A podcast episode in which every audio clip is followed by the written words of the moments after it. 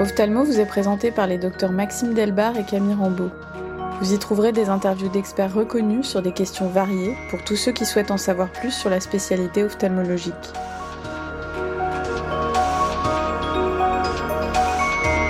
La première photo du fond d'œil chez un humain a été publiée en 1886. Le premier rétinographe a été commercialisé en 1926 par Carl Zeiss et les premiers appareils numériques sont apparus dans les années 90. L'imagerie rétinienne a connu ces dernières années de grandes avancées techniques.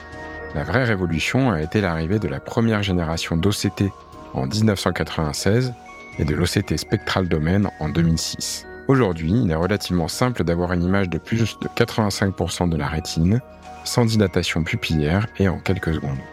L'angio-OCT a fait reculer les indications d'angiographie avec injection de colorant, et nous aurons à l'avenir la possibilité de réaliser des coupes OCT et angio-OCT grand champ.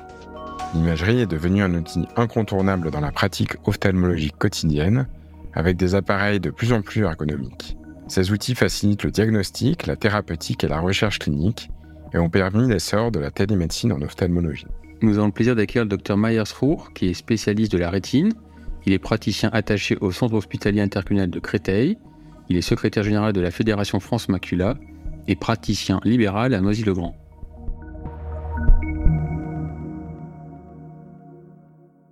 Bonjour Meyer, merci de nous recevoir ici à Noisy-le-Grand. On va commencer par les généralités sur l'imagerie rétinienne. Est-ce que tu as une notion des chiffres d'examen réalisés chaque année? Bonjour Maxime, euh, bonjour Camille, je suis ravi d'être avec vous ici à Noisy-le-Grand. Selon les données bah, de l'assurance maladie, il y a environ 500 000 OCT qui ont été réalisés en France en 2010 et on dénombre en 2020 5,4 millions euh, d'OCT qui ont été réalisés par les praticiens, ce qui représente une augmentation considérable par rapport aux années euh, précédentes. À cela est probablement euh, lié aussi à l'amélioration des outils et de son champ d'action. Initialement conçu, l'OCT Time Domain analysait surtout le nerf optique et puis la macula pour savoir s'il y avait un œdème. Puis avec l'avènement des anti-VEGF et le spectral domaine OCT, depuis 2008 euh, pour la dégénérescence maculaire liée à l'âge. Puis est venu aussi en 2014 l'OCTA qui est venu bouleverser complètement nos habitudes et notre compréhension des pathologies rétiniennes. Puis d'autres champs d'action se sont plus récemment installés comme utilisation euh, de l'OCT, à savoir l'OCT du segment antérieur et euh, l'OCT opératoire qui ont contribué à son essor. Nous allons commencer avec l'imagerie couleur de quel type de rétinographe euh, disposons-nous euh, aujourd'hui pour la prise en charge et le diagnostic des pathologies euh, de la rétine? Donc classiquement, on a les rétinographes classiques qui ont un champ de vision d'environ 30 à 45 degrés. C'est utilisé en dépistage, parfois associé chez certains industriels avec l'imagerie OCT. Le seul problème de ces appareils, c'est la contrainte liée à la dilatation des patients, puisque le diamètre minimum de la pupille doit être de 3,3 mm et les patients qui présentent un trouble des milieux. On peut faire une reconstruction panoramique, mais c'est long, c'est contraignant, avec un maximum de visualisation de 90 degrés, et ce qui, représente seulement 30% de la rétine. Avec un budget euh, un peu plus important et des performances aussi plus importantes, c'est l'utilisation aujourd'hui de l'imagerie euh, ultra grand champ et l'imagerie grand champ. Donc l'imagerie rétinienne ultra grand champ est devenue un outil indispensable dans notre pratique quotidienne afin de mieux diagnostiquer, dépister et suivre nos patients. Euh, la nomenclature de grand champ, on est sur des euh, champs de vision de 60 à 100 euh, degrés et l'ultra grand champ entre 100 et 200 degrés. Merci Meyer. Et à qui est destinée cette imagerie? Est-ce que c'est pour les ophtalmos spécialistes, les ophtalmos généralistes Et aussi, pour quelle indication vas-tu réaliser cette imagerie grand champ? En ce qui me concerne, si on est en travail aidé, cette imagerie ultra grand champ en simple dépistage peut être réalisée chez tous les patients consultants.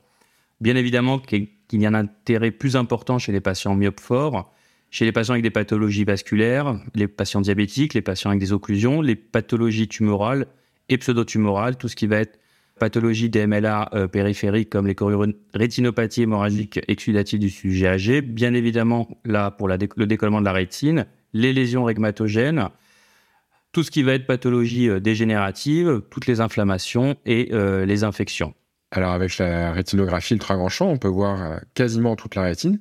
Est-ce qu'il y a encore une indication à réaliser un fond d'œil dilaté à la lampe à fente? Très bonne question. Pour ma pratique, le, dépistage en routine de l'imagerie ultra grand champ a toute son importance. On sait que beaucoup de patients reculent énormément leur rendez-vous euh, chez l'ophtalmologue, notamment les patients jeunes myopes qui savent qu'ils doivent faire un examen du fond de l'œil. On sait que souvent, quand on leur pose la question, non, je ne peux pas être dilaté, j'ai quelque chose à faire, je prendrai un autre rendez-vous, et on voit que ces rendez-vous-là ne sont pas honorés. On voit aussi, bien évidemment, pour les patients diabétiques qui viennent régulièrement pour des suivis euh, de leur diabète, qu'il euh, y a tout un intérêt, puisque ça reste là encore des patients qui peuvent être jeunes, qui prennent la voiture, et on voit que la couverture euh, de notre image d'ultra est très importante, jusqu'à 200 degrés, voire même 220 degrés, en faisant fixer le patient dans les différents champs de la rétine. Merci Meyer. Donc il n'y a que des avantages à utiliser l'ultra grand champ. Est-ce qu'il y a quelques inconvénients? Donc effectivement, il y a quelques inconvénients qui sont légers par rapport aux bénéfices. Euh, on a sur euh, la périphérie euh, de la rétine une certaine distorsion. Donc on appelle ça l'effet planisphère. Donc les lésions périphériques ont l'air effectivement un petit peu plus grandes que ce qu'elles ne sont réellement.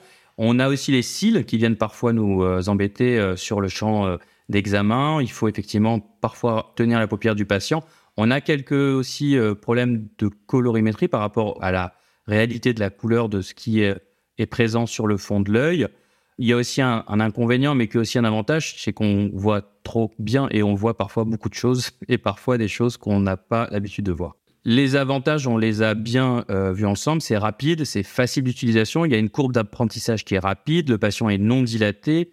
Même en cas de trouble des milieux, on passe euh, souvent assez bien. Là encore, l'avantage, c'est qu'on voit vraiment tout. C'est assez didactique pour le patient, pour lui expliquer sa pathologie. Souvent, ça reste un flou pour lui, même si on a pris beaucoup de temps à lui expliquer euh, ce qu'il avait, notamment chez les patients diabétiques, pour qu'ils comprennent que même quand ils ont 10 dixièmes, que euh, la vision peut effectivement à un moment donné baisser et les raisons sont liées effectivement à ce qu'on voit sur son fond d'œil. Il y a une importance aussi, même si euh, ça reste simple, c'est la notoriété du cabinet, on ne dilate pas comme on l'a dit, des patients jeunes qui conduisent. Il y a aussi un intérêt médico-légal de documentation de l'imagerie euh, pour les tumeurs, les décommandements de la rétine. Et quand cette imagerie ultra grand champ est associée à une imagerie multimodale, là, on gagne encore plus en euh, efficacité pour l'examen du fond de l'œil. Très rapidement, il y a effectivement quelques industriels comme le Silverstone de chez Optos avec un champ de vision de 200 degrés, des couleurs vraies. Leydon qui aussi donne des champs de vision de 90 à 120 degrés avec de la reconstruction, comme le Clarus, le Nidec et le, Spectralis, qui peuvent là encore aussi, avec des reconstructions, donner euh, des imageries ultra grand champ. On gagne encore en innovation et il y a un regain d'intérêt quand cette imagerie ultra grand champ est associée euh, parfois à un OCT B-scan périphérique, ce qui est le cas pour le Silverstone, pour euh, l'appareil aussi Heidelberg, où on va avoir un petit plus sur tout ce qui va être schisis, avec diagnostic différentiel de décommande rétine pour tout ce qui est lésions tumorales, les lésions hémorragiques exudatives périphériques et toute l'interface euh, vitréo-rétinienne. Avec l'avènement de l'OCT angiographie, les données de l'assurance maladie nous montrent que l'angiographie classique est passée en 2014 de 100 000 réalisations à un peu, moins, un peu plus de la moitié, à 60 000 réalisations en 2021. Et euh, pour l'ICG de 13 euh, 000 réalisé en 2012 à 10 000 en 2020. Mais est-ce qu'il y a encore une indication aujourd'hui à réaliser une angiographie classique à la fluorescéine ou au verre d'indocyanine? Premièrement, un petit prérequis pour euh, tout ce qui va être angiographie, on sait que, bien évidemment, il faut toujours euh, que la fiche SFO soit signée. Euh, il ne faut pas de contre-indication, tout ce qui va être allergie ou prémédication si allergie, un plateau d'urgence à proximité, la présence en salle ben, de l'adrénaline dans le chariot d'urgence, idéalement une infirmière. Bien évidemment que ça prend beaucoup de temps, mais sa réalisation en ultra euh, grand champ a permis de gagner considérablement du temps avec euh, les appareils euh, de dernière génération. Donc les indications, comme tu m'as posé la question, depuis effectivement l'avènement de l'OCT en 2014, les indications sont devenues très limitées. On sait que si on a un diagnostic posé clinique avec OCTA positif, c'est-à-dire présence et dépistage d'une lésion vasculaire, on s'arrête là et le diagnostic de DMLA est avéré. Donc si notre examen est non contributif, euh, là évidemment la angiographie à la fluorescine et au verre euh, d'infracyanine euh, garde sa place. Les cas aussi où il y a une mauvaise réponse aux anti-VEGF, notamment les patients avec du matériel ou les patients présentant une vasculopathie polypoïdale. En ce qui concerne les pathologies vasculaires, l'angiographie à la fluorescine recule. Ceci dit, devant un doute au fond de l'œil de la présence d'une rétinopathie proliférante ou d'une forme non proliférante sévère avec un doute ischémique périphérique, l'angiographie à la fluorescine garde toute sa place.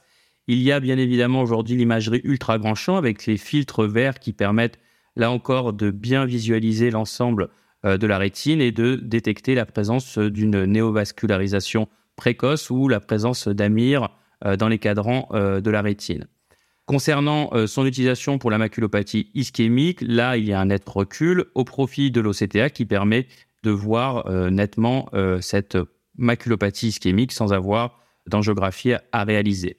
Là où elle garde encore toute sa place pour les pathologies d'occlusion veineuse ou euh, d'émi-occlusion euh, de veine rétinienne, moins dans les occlusions vénulaires, sauf si euh, il y a un laser ciblé à prévoir, puisque on le sait, l'imagerie angiographique avec infracyanine est très intéressante pour cibler les œdèmes réfractaires et ces lésions anévrismales ou macroanévrismales qu'on a requalifiées récemment de telles CAPS. Concernant la pachychoroïdopathie, quand elle est aiguë, l'angiographie et la fluorescine n'est pas forcément indispensable. Dans les formes plus chroniques, à 2-3 mois, l'intérêt serait effectivement de cibler euh, les lésions euh, hyperfluorescentes, les points de fuite, et à défaut les plaques hyperfluorescentes en ICG, afin d'avoir la possibilité d'associer un traitement par PDT euh, ciblé. En ce qui concerne la partie tumorale, les mélanomes, les hémangiomes, les pseudo-lésions tumorales de type choriorétinopathie exudative hémorragique, l'intérêt angiographique euh, reste bien évidemment encore indiqué. En ce qui concerne les uvéites postérieures, là encore, euh, l'angiographie euh, à la fluorescine est plus ou moins associée au verre d'infracyanine garde toute sa place. Donc, quelles sont les limites en réalité de l'angiographie? Les limites résident surtout dans l'interprétation des clichés. En effet, l'enseignement de l'angiographie perd sa place, ses indications sont nettement réduites, limitant la transmission du savoir et parfois même sa qualité de réalisation, dont dépend l'interprétation. Camille, toi, moi, tu sais, on a eu la chance d'avoir un enseignement de qualité à Créteil, dirigé par le professeur Souyed. Et nous allons profiter aussi de rendre hommage à un grand homme, un mentor, un, visionnaire. Le monde de la rétine en est là aujourd'hui parce qu'il a été présent. Euh, je veux bien évidemment parler du professeur euh, Gabriel Koskas qui nous a quittés euh, récemment. concernant euh, l'OCTA, manière, je veux bien que tu nous rappelles un peu les avantages, bien qu'ils sont aujourd'hui bien connus, mais surtout les limites de cette technologie. Donc on va effectivement parler de l'OCTA. L'OCTA, depuis son arrivée en 2014, l'OCTA a révolutionné nos pratiques et nos connaissances des pathologies rétiniennes. Bien évidemment, les avantages, on les connaît tous. L'injection colorant qui n'est plus nécessaire, moins de personnel, c'est rapide, c'est non invasif et indolore pour le patient. Les limites, bien évidemment, étaient euh, bah, son champ d'acquisition au démarrage, qui, bien évidemment, au fil du temps et de l'amélioration des techniques, commence à augmenter. On était sur des, euh, on était sur des champs d'action de 3 x 3, puis on est passé à 6 par 6, 9 par 9, 12 par 12. Et le Plex Elite, aujourd'hui, permet d'avoir des champs d'acquisition de 15 par 15 et le Canon euh, de 23 par 20. On est donc passé d'une indication de l'OCTA pour ce qui va être la maculopathie euh, diabétique et la DMLA aux pathologies vasculaires avec analyse de la périphérie euh, rétinienne. Les limites étaient euh, aussi liées à la présence des qui se réduisent considérablement. On a bien évidemment encore des améliorations concernant la segmentation, tout ce qui va être artefact de projection. On voit que l'innovation ne fait que améliorer nos techniques d'utilisation de cette imagerie en OCTA il y a un apprentissage nécessaire pour analyser les images obtenues, euh, même si leur acquisition est de plus en plus aisée avec les nouvelles versions et euh, les logiciels. Merci Meyer. Que penses-tu de l'OCT en géographie pour l'exploration de la périphérie rétinienne? Les progrès de la technologie OCT permettent depuis peu, euh, par des montages et à partir d'acquisitions uniques, d'offrir des zones de balayage beaucoup plus grandes, ouvrant ainsi la voie à l'OCT à grand champ et ultra grand champ. On va donc réussir maintenant à capturer la rétine périphérique jusqu'à l'équateur. L'OCTA en web source et avec un champ large permet une option d'imagerie peu invasive, haute résolution et qui est prometteuse pour visualiser euh, la rétine périphérique.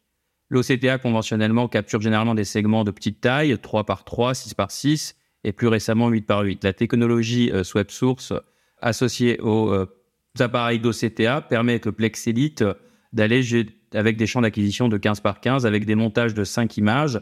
Et là encore, le Canon permet lui d'avoir des champs de 23 par 20 et avec une mosaïque, on peut aller jusqu'à 31 par 27 mm, ce qui permet de visualiser en OCTA jusqu'aux euh, vortiqueuses. D'autant plus que certaines études récentes confirment et vont encore confirmer que l'OCTA en périphérie n'est pas inférieur à l'angiographie à la fluorescine pour détecter les néomésos compliquant la rétinopathie diabétique et serait euh, même plus sensible que les euh, appareils de rétinophoto couleur ou examen du fond d'œil. En conclusion, oui, le remplacement euh, sera possible de l'angiographie à la fluorescine dans les indications vasculaires, à savoir diabète et occlusion, euh, avec bien évidemment l'amélioration euh, des technologies actuelles. Il est souvent difficile de prédire l'avenir, mais quel est selon toi l'avenir de l'imagerie rétinienne? Concernant l'imagerie, l'imagerie et l'intelligence artificielle, l'imagerie du futur, ce qui existe aujourd'hui euh, comme solution en France sont des logiciels permettant de détecter la présence ou non sur la rétinophoto du diabète, de la maculopathie liée à l'âge, du glaucome. L'étape suivante, bah, cela sera surtout l'amélioration et la commercialisation de ces outils d'IA associés à l'OCT et à l'OCT en géographie pour le diagnostic et la prise en charge des pathologies. On a aujourd'hui le RetinSight, qui est un logiciel IA qui pourra être intégré sur les OCT Heidelberg et monitorer la présence de fluide. Concernant les pathologies, là encore, euh, rétiniennes comme la DMLA, la société Notal, elle, a développé un algorithme avec une extrêmement bonne sensibilité et spécificité pour détecter les signes exudatifs comparativement à des rétinologues. Elle commercialise aussi en parallèle un appareil OCT portable permettant un suivi à domicile qui, couplé à l'IA, permet de surveiller quotidiennement un patient et de l'adresser à l'ophtalmologiste si nécessaire. Donc l'IA arrive aussi à être prédictif du nombre d'injections nécessaires euh, la première année euh, d'un patient suivi pour une DMLA exudative et aussi prédictif de euh, l'intervalle des injections pour un suivi en tritaine externe. DeepMind, qui est, effectivement un programme de Google, promet de pouvoir diagnostiquer dans le futur très proche n'importe quelle pathologie du fond d'œil si au moins 5 cas sont décrits dans la littérature. Donc en effet, l'IA commence à intégrer et intégrera probablement très prochainement nos appareils d'imagerie et nos logiciels médicaux afin de nous aider dans la prise en charge. L'étape suivante sera de faire travailler l'IA sur le plan multimodal, rétinophoto, OCT, acuité visuelle, paramètres cliniques, afin de gagner en fiabilité et en efficacité et consacrer finalement plus de temps aux patients à des cas plus sévères. Merci Meyer de cette mise au point euh, sur l'imagerie euh, rétinienne, c'était passionnant. Merci beaucoup Meyer pour ton accueil ici à Noisy-le-Grand. Nous aurons le plaisir de te retrouver à la journée Macula le jeudi 29 juin en distanciel et le vendredi 30 juin en présentiel à l'hôtel Pullman à Paris. C'est une session qui est présidée par le professeur Souyed. Nous serons ravis de te retrouver à cette occasion. Merci euh, beaucoup euh, Camille et Maxime. C'était un réel plaisir euh, de vous avoir revus. Ça faisait bien longtemps depuis les cours de DES. Et Camille, depuis nos pas ensemble à l'hôpital intercommunal de Créteil. et à l'occasion, n'hésitez pas, je suis toujours partant pour refaire ce genre d'expérience. Ophthalmo est disponible sur toutes les plateformes d'écoute si l'épisode vous a plu, laissez-nous un avis et partagez-le.